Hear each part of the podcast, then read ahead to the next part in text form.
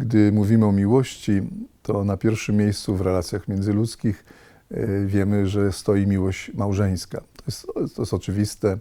To wynika też z Biblii, nie tylko z doświadczenia e, ludzi tej ziemi.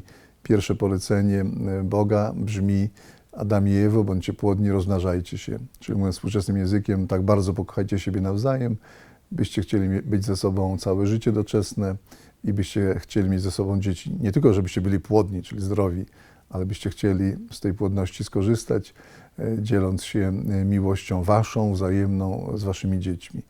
E, I ktoś powie, no to dlaczego wiele małżeństw jest nieszczęśliwych czy mało szczęśliwych? No, w niektórych małżeństwach i rodzinach wręcz jest kawałek piekła na ziemi. Dlaczego małżonkowie nie bardzo wiedzą, jak się odnosić na przykład do swoich rodziców, czy do teściów, czy jak się odnosić do przyjaciół, do znajomych, na ile mąż, żona mogą mieć jakieś, że tak powiem, autonomiczne kontakty z innymi, tylko w cztery oczy z tymi innymi, już bez męża, bez żony, jaka jest relacja odpowiedzialności za współmałżonka i dzieci, a rodziców, a krewnych, a rodzeństwo. Otóż na te wszystkie pytania odpowiedź będzie w, w miarę prosta, jeśli się przyjrzymy przysiędze małżeńskiej, jeśli przyjrzymy się temu, co sobie ślubują narzeczeni.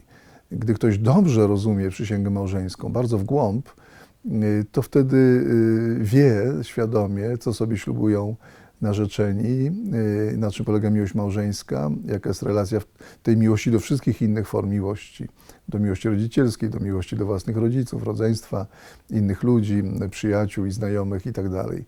Otóż y, ktoś, kto rozumie przysięgę małżeńską, na razie mówię rozumie, ten jest mądry. No bo rozumie Boga, człowieka i miłość. Bo w tej przysiędze jest i o Bogu, i o człowieku, i miłości. A kto wypełnia przysięgę małżeńską, ten jest święty. No bo y, to jest wypełnianie największej, najbardziej nieodwołalnej, najbardziej ofiarnej miłości, jaka na tej ziemi między ludźmi może zaistnieć.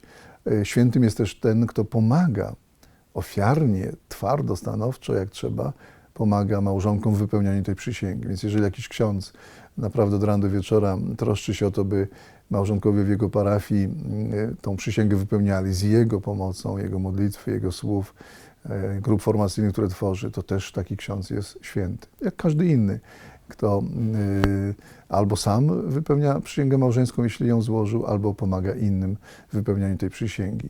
Przysięga małżeńska to jest taka konstytucja życia małżeńskiego, konstytucja szczęścia małżeńskiego. E, Problemy się zaczynają wtedy, kiedy jedno z małżonków, czy obydwoje małżonkowie przestają wypełniać przysięgę małżeńską. E, Wtedy zaczyna się to, co nazywamy cierpieniem, kryzysem, gdy przestają wypełniać przysięgę małżeńską. Jeśli ona i on, mąż i żona, wiernie tą przysięgę wypełniają, mają kawałek nieba na ziemi. E, Kawałek nieba, bo wokół nich jest świat, który nie jest niebiański. Wokół mogą być ludzie w kryzysie, ludzie, którzy krzywdzą, ich własne dzieci, nawet najbardziej świetnie wychowane, mogą wejść w kryzys, bo to tylko, nie tylko od rodziców zależy postawa dzieci.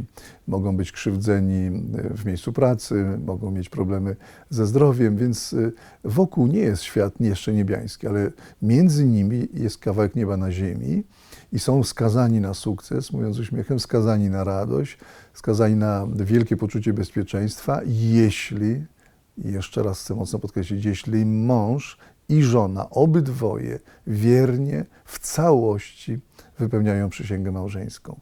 E, Co ta przysięga oznacza, to będziemy patrzeć przez kolejne odcinki naszych refleksji.